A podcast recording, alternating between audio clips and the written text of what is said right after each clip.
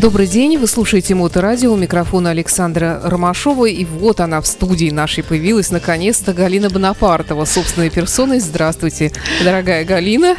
Приветствую, Моторадио.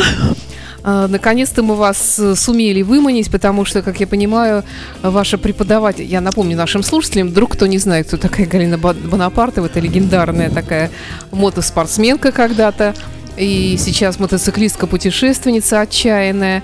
И, кроме того, преподаватель архитектурно-строительного техникума. Тут я еще также видела, студенты за вами приехали. Вернее, они вас привезли, вы на них приехали, можно сказать. Да, да. И э, что я, собственно, хотела сказать, пока представляла вас, уже забыла. Вот, э, давно мы ждали вас, потому что, видимо, у вас очень был такой вот весенний семестр э, активный, да, преподавательской деятельности? Да, загружена. И так на работе случилось, что э, коллега отсутствовала по болезни. И на меня двойная нагрузка, поэтому я уж выкладывалась как положено на работе. Но тем не менее, я смотрю, вы везде успеваете все.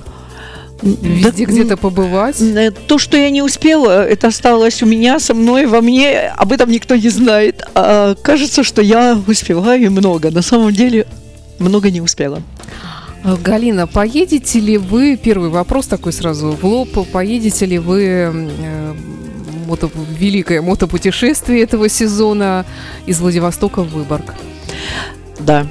И на данный момент, почему и, и студенты меня привезли, Потому как я без двухколесного своего друга. Он уже в пути, он уже в вагоне. И 24-го, вот через двое суток, он прибывает во Владивосток. И будет вас там дожидаться? Да. У вас же BMW, я его догонять мотоцикл, буду. да? Да, BMW, да. Э, и э, дружок. Это вот э, то, кстати, предложение, которое Игорь Щербаков здесь в эфире рассказывал тем, кто еще не знает, как отправить свой мотоцикл туда, что специальное какое-то предложение угу. на, именно на поезде поедет мотоцикл. Да, да, с московского вокзала отправили, и я прям э, въехала в вагон. Да что вы? Припарковала там его. Ага. Все, оформили, все, пошел мой дружок. А, а сама вы полетите или поедете тоже потом? Как да, полечу, полетите, догонять даже? буду, да. И все, там 30-го надо быть, и 30-го старт, вот с острова Русский. Скажите, что вы с собой берете и чего не берете, к сожалению? Э, в это великое путешествие? Да, великое путешествие. Много же не увезешь, все равно можно в поезд взять много чего, но потом-то на мотоцикле все это тащить. Ну, уже за столько путешествий уже я знаю, что нужно брать. И по минимуму, конечно, с чем можно обойтись. И у меня правила сбора такие – значит, я там за какое-то время заранее ставлю э, сумку, карбокли, и начинаю туда складывать, что мне кажется нужным. Потом я начинаю туда тщательно все выбрасывать обратно. Так, обойдусь, обойдусь. Ага. И таки, таким образом, вот я отправила у меня с мотоциклом в, в трех моих кофрах вошло все.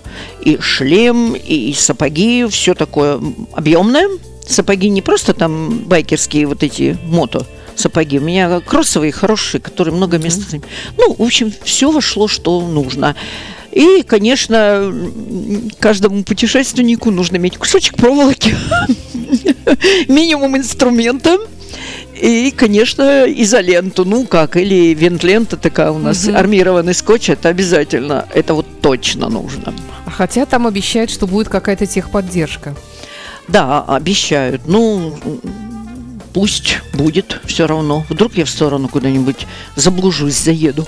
Вы уже знакомы с кем-то из тех, кто отправляется в это же путешествие? Да, есть знакомые, с которыми уже мы пересекались, были в путешествиях, вот на Колыме были, угу. а со Щербаковыми по Абхазии мы катали по серпантинам.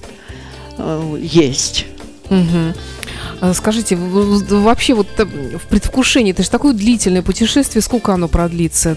Хоть там все и распланировано, но все равно это же Две-три недели, по-моему, три недели или три, сколько? Да, три, три недели. недели. Да? 30-го стартуем, да, а 20-го мы финишируем в Выборге, или даже 21-го. Получается практически вот три недели, 20 ночевок у нас. Угу. И вот все, каждую ночь мы меняем города. Мгм. Мы меняем города, мы меняем имена, да? Так вот и будем.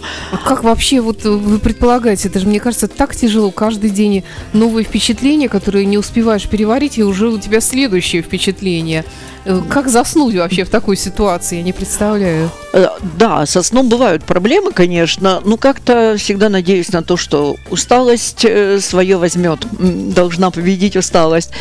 И, ну, не знаю, вот у нас есть такие, например, будут броски, когда будет по 800, по 900 километров, там, по-моему, два или три участка таких длинных. Многие едут первый раз и выражают чувство обеспокоенности, не, ну, буду уж говорить страха, обеспокоенности, да, а выдержу ли я. Насчет себя скажу, я выдержу. Для меня там съездить 300 километров в одну сторону и вернуться домой, 300 обратно, это, это, это не расстояние, а привычка уже, наверное. Как-то так. Э, Но вы же были на Колыме, но вы были не на мотоцикле, да, насколько я помню. Хотя там и были мотоциклисты, но тем не менее вы ехали э, на, на ком-то. Э, Это, естественно, с одной стороны, тоже, конечно, масса впечатлений, но это легче, наверное, переносится все. А тут каждый день вот дорога, вот такое напряжение. Э, Да, там, конечно, ехала в микроавтобусе, но там по состоянию здоровья, что моя нога не Да, могла да, да. еще согнуться после операции. Поэтому мне пришлось вынужденно, хотя мечта была проехать это расстояние, я хотела купить кроссовый и дальше стартовать со всеми. Но, с другой стороны, Кобяк обрадовался где-то там в тайне, внутри, что переживал, а выдержу ли я эту трассу. Ну, а потом так сложилось. Ну, все хорошо, все нормально, и у меня впечатления остались, я довольна, и все довольны, и никому проблем я не доставила. Вот когда едешь в компании, и вот как мы сейчас поедем, у меня всегда самая главная, основная мысль, то есть она у меня вообще вот, вот как красный такой пунктик, что делать так, чтобы никому не доставлять проблем, чтобы никто не задержался, чтобы я Ну, это никому не помешала. интеллигентного человека, который очень места, мешает жить интеллигентным людям, к сожалению. Вот во всем корректность, да, Да, и в да. разговорах, чтобы кого-то не расстроить, э, Да, что-то не да, услышать, что-то не увидеть, и пусть человек делает так вот. Вот едет он слабо, будет ехать он плохо. Пусть он едет так, как ему едется. Ему там начинают иной раз колонии подсказывать. Давай быстрее, давай здесь так, ты не так едешь. Зачем? Человек как умеет, чтобы ему было спокойно, комфортно. Пусть он немного отстанет, но не надо, чтобы он упал, чтобы он куда-то заехал. Научится. Два-три раза проедет колонии, научится.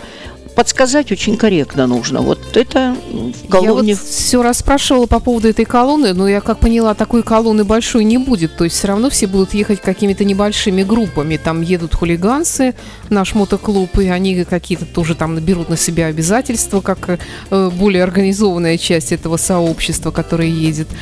То есть все равно колонна распадется на маленькие группы, да? Конечно, У вас какая-то такой- своя компания уже намечается, своя, вот, которая, или как получится? Нет, там как получится. Значит, кто-то едет э, как по своим э, э, по составу, ну, по психологическим своим данным, по характеру подбирается, и нравится ему ехать в паре с этим там человеком или 3-4, как компания.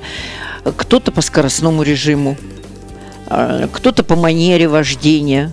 И мы сейчас не знаем еще друг друга. Мгм. Я считаю, что в этом какая-то сложность есть. Выедем как-то группой организованно, а потом начнем уже, видимо, разбираться, рас- рассыпаться на свои микрогруппы. Слушайте, это ведь тоже интересно, да, такой вот социум, общество, как что сложится, кто Да, каким с- уедет, кто каким приедет там. Да, и человека знаешь другой раз со стороны, ну, просто как э, знакомого.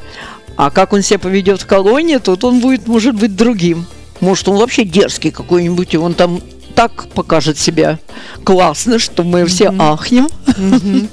А ведь действительно получается, что, во-первых, само путешествие это все-таки такая экстремальная ситуация для человека, тем более такое длительное путешествие. И получается, что очень интересно люди по-новому раскрываются в нем. Вы уже сталкивались с таким феноменом, если можно так сказать? Э, Да, и в, в плюс, и в отрицательную сторону встречались, что больше сторонишься, не хочешь общаться с кем-то после каких-то э, путешествий. Выходов каких-то. Да, ну, даже просто вот какие-то люди бывают там начинают а, оценки какие-то давать еще, Мгм, ну, а мгм. зачем? Я стараюсь никому никаких оценок не давать.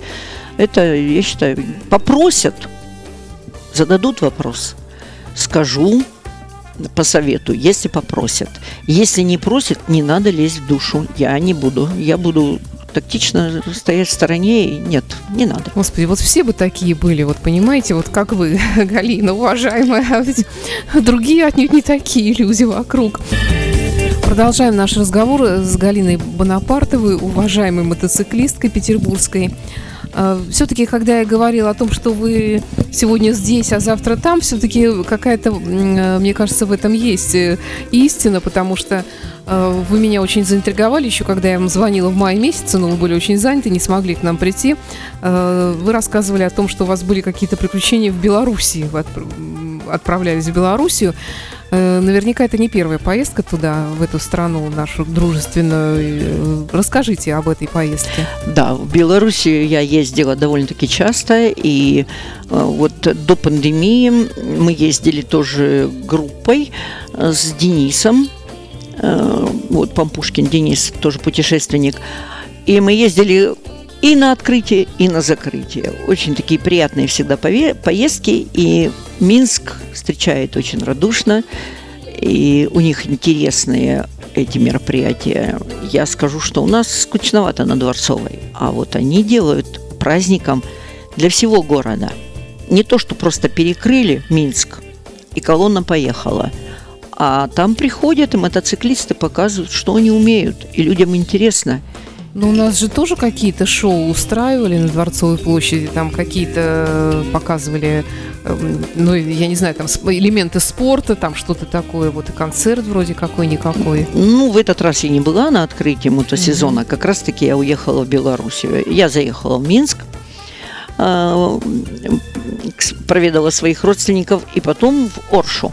В Мгм. Оршин мои одноклубники, бумеранги. Мгм. И очень интересные. Они два брата-близнеца.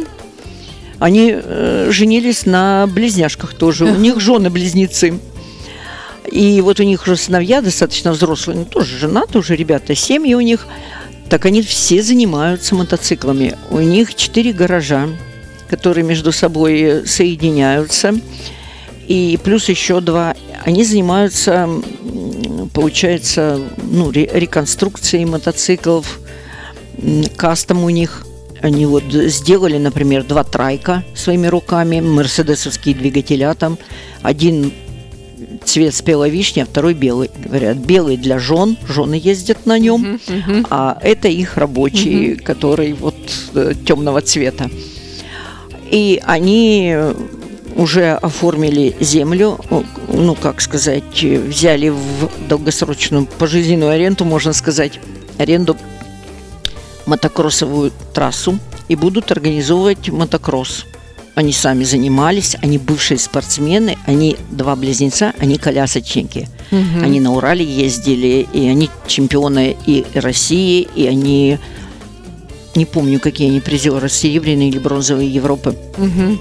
И они очень тоже известны. Вот такие у нас бумеранги, Мгм. мой клуб. Вот мы приехали, я отсюда, я в Питере одна бумеранг, я приехала из Петербурга, еще просто мотоциклисты поехали, ребята, компанию составили. Ну, мы ездили, ехали все разными путями, я ж через Минск и прочее, а потом встретились все в Орше. А из Москвы пришли прям колонной. Оттуда пришло то ли 10, то ли 11 мотоциклов. Ну, тоже одноклубники, все бумеранги. И вот мы собрались, и у нас прям мероприятие было. Э, В Орше собрали на открытие мотосезона большую колонну. Это у них совместилось и 9 мая, и открытие сезона, и День города. По городу прокатились, аршане очень довольны были, приветствовали нас. Ну, в и... отличие от петербуржцев, которые бывают очень недовольны тем, что перекрывают что-то. Да, нас там встречали буквально живая улица людей и в приветствиях, и в аплодисментах, и в восторженных криках было все. И мы проехали колонной в- на точку первого залпа Катюши. Это под Оршей случилось. И мы вот э, при- приехали, там памятник стоит, Катюша. По- поле- военно-полевая кухня наша была, э, каша, чай, Мгм. угощали, и там лекция была, ну, работник музея. В общем, вот такая интересная была поездка. И потом мы, ну, там еще по городу катались, достопримечательности смотрели, в музей побывали, экскурсия, и чисто историческая, все посмотрели. Я вот э, тоже много раз бывала в Белоруссии. э, Мне всегда восхищала, во-первых, культура вождения, но я понимаю, что это все делается, может быть, благодаря тому, что, э, как говорится, наказание всегда находит нарушителя, там больше, может быть, за этим следят, может быть, большие штрафы, поэтому э, более как-то все там это устроено. А с другой стороны, меня всегда удивляло, например, там автомобили не включают фары, дневной свет, вот когда едут. э, Это, это как раньше, у нас тоже такого раньше не было закона. Включи всегда фары. Когда приезжаешь в Финляндию, видишь этот сразу такую надпись там, да, включи всегда фары. Да. да. Я удивилась, когда первый раз была. А в Беларуси еще этого не было, но сейчас, говорят, тоже вводят. А какие там еще особенности, вот именно дорожные? А, Ну, культура вождения остается.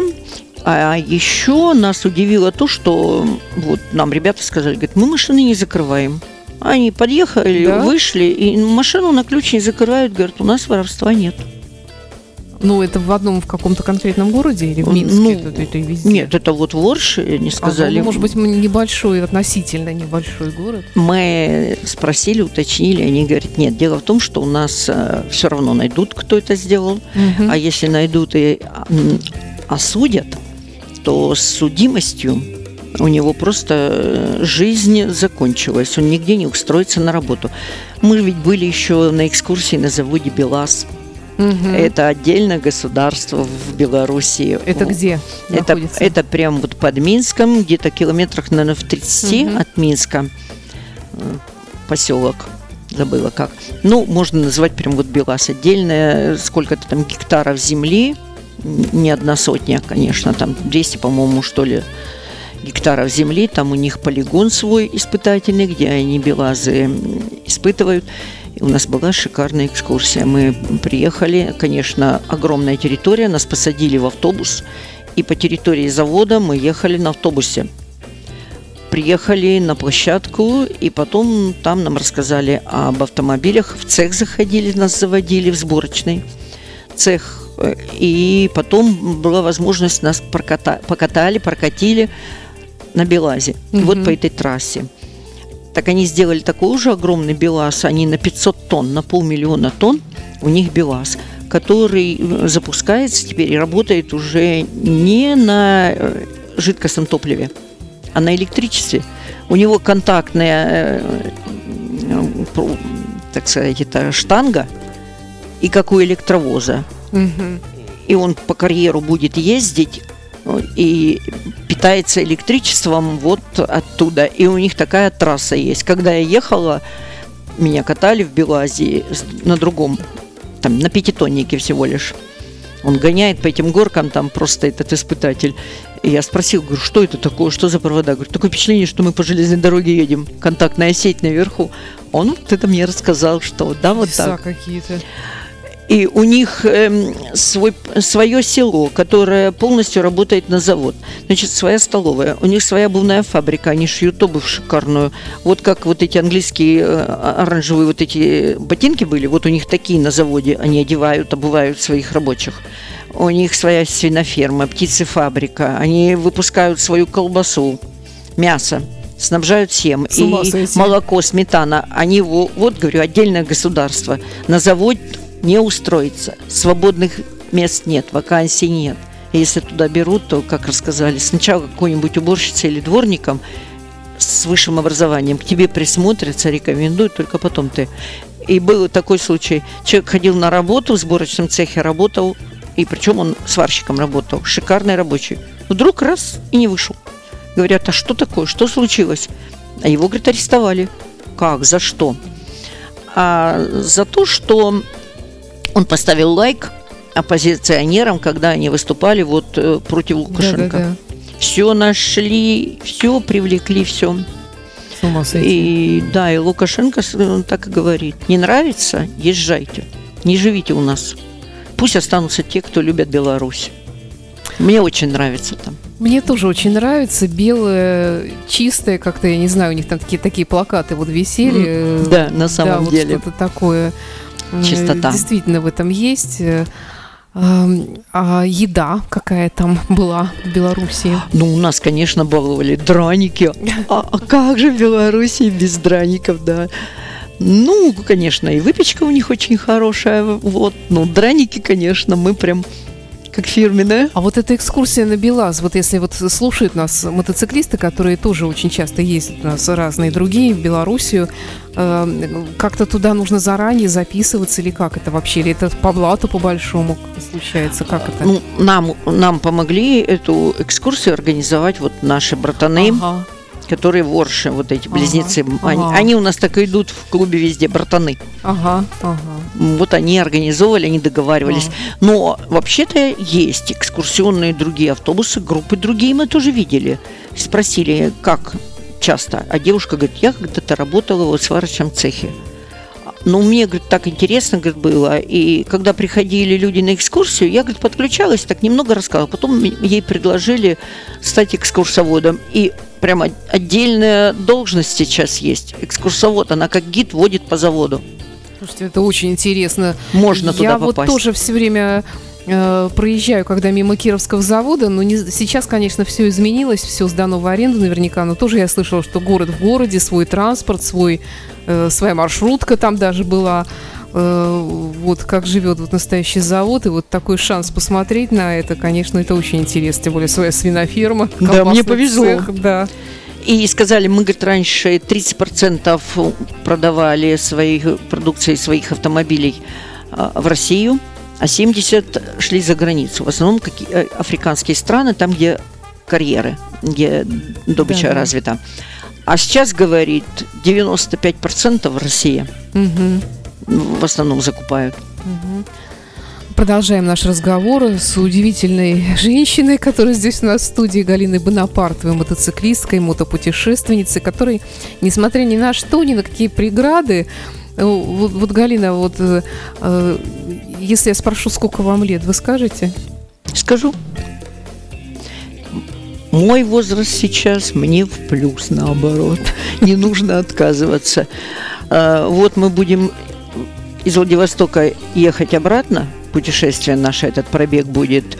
И мы прибываем в Тюмень, и там меня догоняет мой день рождения. Это 12 июля, и мне исполнится 68. Да, Галина, ну, действительно, возраст плюс, потому что вы выглядите где-то на 20 точно моложе, ну, по крайней мере, 10-20 точно я бы отняла, тем более, когда вы вышли вот из машины, я смотрела в окно, вы как студентка выглядите, я еще думаю, какая-то студентка с хвостиком. Да. Галина Бонапартова такая вот. И, и- и не боитесь ничего вы, вот э, не, не боитесь, вот знаете, вот в этом возрасте же э, женщин, ну что там, ну дача, как правило, ну в лучшем случае внуки, э, ну, ну, как-то такая жизнь весьма ограниченная, а вы вот не боитесь в такую даль ехать вообще? Все равно, я, я вот не знаю, меня это восхищает, конечно, очень. Вот я в этом году сама э, се- себя поймала на той мысли, что как-то этот год у меня начался легко. Обычно как? После зимней спячки э, под весной прих- приходишь к мотоциклу, заводишь его, и вот какое-то волнение, и садишься и думаешь, так, ладно, надо кнопки нажать, вспомнить, где что переключается. И вот этот звук мотора, сердце начинает как-то волнительно биться. А в этом году то ли я так сильно соскучилась по нему, что я прошлое лето это не ездила в связи с операцией. Ну да. Я пришла, завела, села и сразу уехала. И думаю, так, а где же мое волнение? И в легкую, и ездила, ездила, и потом на Белоруссию села.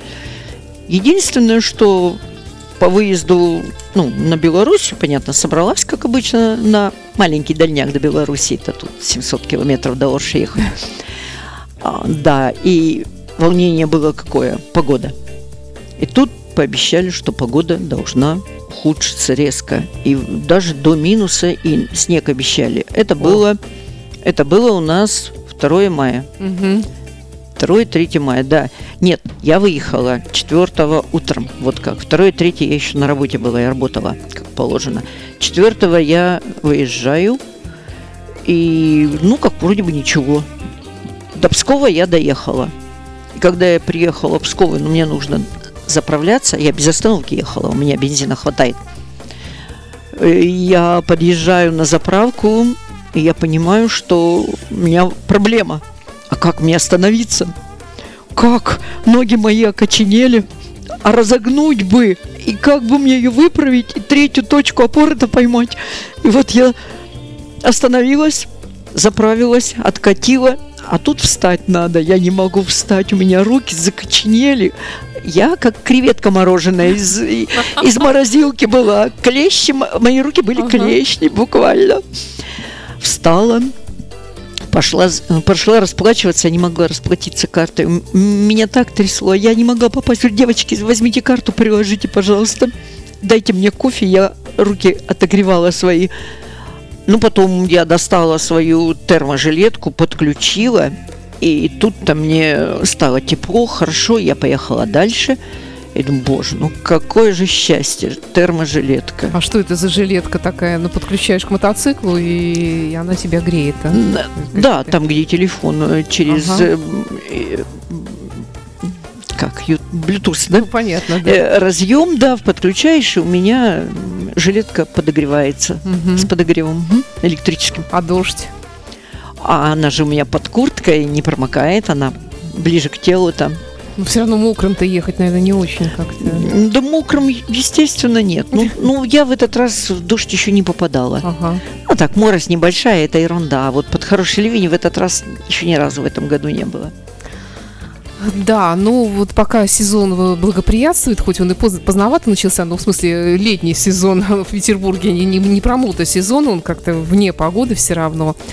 А, хотела другую тему с вами поговорить. Вот вы приехали сюда со студентами. А, Вы, получается, все время общаетесь как-то вот э, с этим вот молодым поколением. Э, Сколько им лет, как правило? Так, сколько им лет? По 15, по 16, по 17 Мгм. лет. Но они на базе 9 классов, Мгм, если мгм. поступают. Э, Вот получается, что да, им по 16, по 17, 18 есть. ага. Скажите, а какие они вообще, вот это вот поколение, которое растет? Тинейджеры. А в основной массе э, они очень классные. Мне они очень нравятся. Вы знаете, что еще меня удивляет? Вот все, там, многие недовольны молодежью, а я не скажу, что они какие-то э, не, не похожи на нас. Они тоже интересуются многими вещами. Они, они очень отзывчивые, они добрые. Вот э, я ничего не могу, пожалуйста, не знаю, у меня отбор такой студентов, что ли, то ли отношение ко мне такое. Ну нет, они прям вот, э, не знаю, они всегда добром. А вам помочь? А скажите, что надо? Может, мы вам поможем? Вот если проблемы, то тут же отзываются. А мне все время кажется, что они настолько по- погружены в свой мобильный телефон, в свой смартфон, что, в принципе, они вообще никого и ничего не замечают вокруг. И с людьми разговаривать нормально не умеют, они ничего не видят, ничего не слышат вокруг, они идут, смотрят смартфон, они сидят в метро, смотрят в него, то есть на ходу. И мне иногда кажется, что они там прям ну, вот искусственный спутник Земли, как минимум, запускают в прямом эфире, настолько они увлеченно смотрят туда, а вокруг ведь тоже какая-то жизнь интересная происходит. Ну, что я вам рассказываю, лучше меня это знаете, что какая чудесная жизнь вокруг происходит. Ну, ну нет, но есть, конечно, там недостатки. Допустим, э, у них не воспитана пунктуальность. Э, Нужно прийти в 9.30, многие опаздывают, приходится воспитывать, да, ну, вы такие Мгм, сякие, мгм. да, вы опоздали. Я на минуту опоздал, какая разница? Минута? Ты опоздал? Опоздал. На полминуты, все равно ты опоздал. Привыкайте, приучайтесь. Потом, говорю, вспомните меня еще не один раз, что нужно Да, все да. вовремя. Это качество должно быть, и оно потом оценится в свое время. То есть вы берете на себя все-таки часть воспитательной работы, получается. Без этого, мне кажется, никак. Не- нельзя сочетать обучение без воспитания, оно должно быть. И вот Ну, аккуратность, это все. Для того, чтобы э, воспитывать, вы должны быть у них в авторитете. Мне кажется, у вас все-таки он есть, да? Ну, это у них бы спросить, конечно, как, Да-да-да. как они... со- Ну, их там э, Александр Цыпин э, увел на экскурсию по нашей студии, по мотомастерской. Види- Видимо, они там погрязли в мотоциклах где-то. Поэтому их здесь нет студентов сейчас в студии. А, но все равно нужно же как-то с ними на одном языке говорить вообще. Вот что их интересует? Ну, они, конечно, интересуются моими интересами, да, моим хобби, увлечением путешествия. Они задают вопросы, но когда они задают этот вопрос в сентябре, в октябре, даже в ноябре, я не отвечаю на этот вопрос, потому как очень много, большая программа, которую я должна выдать, и я всегда говорю, об этом поговорим позже, когда я найду свободных три минуты. А сейчас занимаемся делом. Я обязана вам дать эту тему, а вы мне и таким образом. Расскажите, они часто спрашивают, расскажите, а вот мы видели вас, а вот мы читали о вас там что-то, а вы нам расскажете? А я говорю, нет, я не могу. А Работа это не предусматривает. Программа, говорю, потом как-нибудь. Ну вот, некоторые у меня в друзьях ВКонтакте, и там они видели. И вот прошлый наш выпуск Моторадио они смотрели, и Ну, тогда им Пали большой привет э, тем, кто будет смотреть. Э, Как ваш предмет называется преподавательский? Э, У меня начертательная геометрия у архитекторов, у строителей инженерная графика. И одну группу архитекторов я веду рисунок живопись. Ого. Вот вы привезли тут э, такие красивые картины, можно сказать, полотна. Тут это э, работы какие-то дипломные или просто Это- курсовые? Что это? Это, это, как сказать, итоговая работа э, по начертательной геометрии. Перспектива э, двуху, интерьера двухуровневых, двухуровневого, э, получается, интерьера общественного здания. Мгм. И вот они должны построить вот это все, приносят чистый подрамник и начинают вот с одной главной точки, которая в центре находится, и строят фронтальную перспективу интерьера с одним Очень фокусом. красиво. И отмыть еще надо. Здесь сочетание еще э, двух предметов. Начертательная геометрия ставится одна оценка, как они точно и правильно все построили. А вторая оценка вот за отмывочку. Они должны уметь э, тонально передать глубину и формы. Э, значит, вот здесь подключается еще другая дисциплина, которая называется архитектурная графика. Вот отмывать, то это, это не разукраска, это, Ага. это тушью китайской, от- отмывают раствором, и вот именно отмыть надо. И вот так то, тоновую растяжку делать грамотно, чтобы создать вот эту глубину удаления, это Мне входит кажется, вот, э, вот, вот то, что я вижу отсюда, здесь это удалось, мне кажется. Да, ну там и стоят пятерки, но они не Да, да. сразу. Бывает недочеты и получают 5-3, некоторые не успевают отмыть, значит, я ставлю начертательная геометрия 5, а не успел отмыть 2, и вот потом слезы. Приходи, Мгм. дополнительно работай. И такое бывает. Приходят, работают, получают свои заслуженные вторую пятерку, допустим. А они мечтают что-то построить? У них когда-нибудь слышали вот мечты? Вот я, например, хочу строить метрополитен или там, ну, что-то еще, не знаю. Ну, они мечтают, что о своих домах, они начинают уже э, Ага. в мечтах, что я хотела бы такой интерьер у себя дома, или я бы построил и, и лестницу. Лестницы сложные, красивые. У меня одна девочка рискнула на винтовую лестницу, а это настолько сложно было. И когда она построила, и говорит, я не думала, что это так красиво, а еще больше я не думала, что это так интересно. Она столько много, много узнала, когда строила Мгм. вот этот винт нужно в цилиндр, закрутить каждую ступень, и у нее у каждой ступени свой фокус на разном уровне, а линия горизонта одна, и это было для нее сложно. Ну, ничего, проконсультировала, и она пошла, пошла, пошла, молодец, практически потом ничего даже не спрашивала. Ну, это сильные студенты берут сложнейшие. А так э, и лестницы отмывают, и берут дворцы шикарные. Вторая работа у них итоговая – это уже перспектива загородного дома. Они берут коттеджи, и бе- берут буквально целые замки какие-то, ну, мы немножко упрощаем, но чтобы красивые ломаные крыши, шпили были, различные колонны, и все это вверх стремилось, башни какие-то. А, За- вот буквально замковый стиль делают. Молодцы. Очень интересно. И, и я довольна, и они довольны. Плюс еще тени надо построить. А тени вот Мгм. не просто так, а их надо построить, и каждую точку обосновать. И я должна проверить и сказать, да, это верно, а это неверно.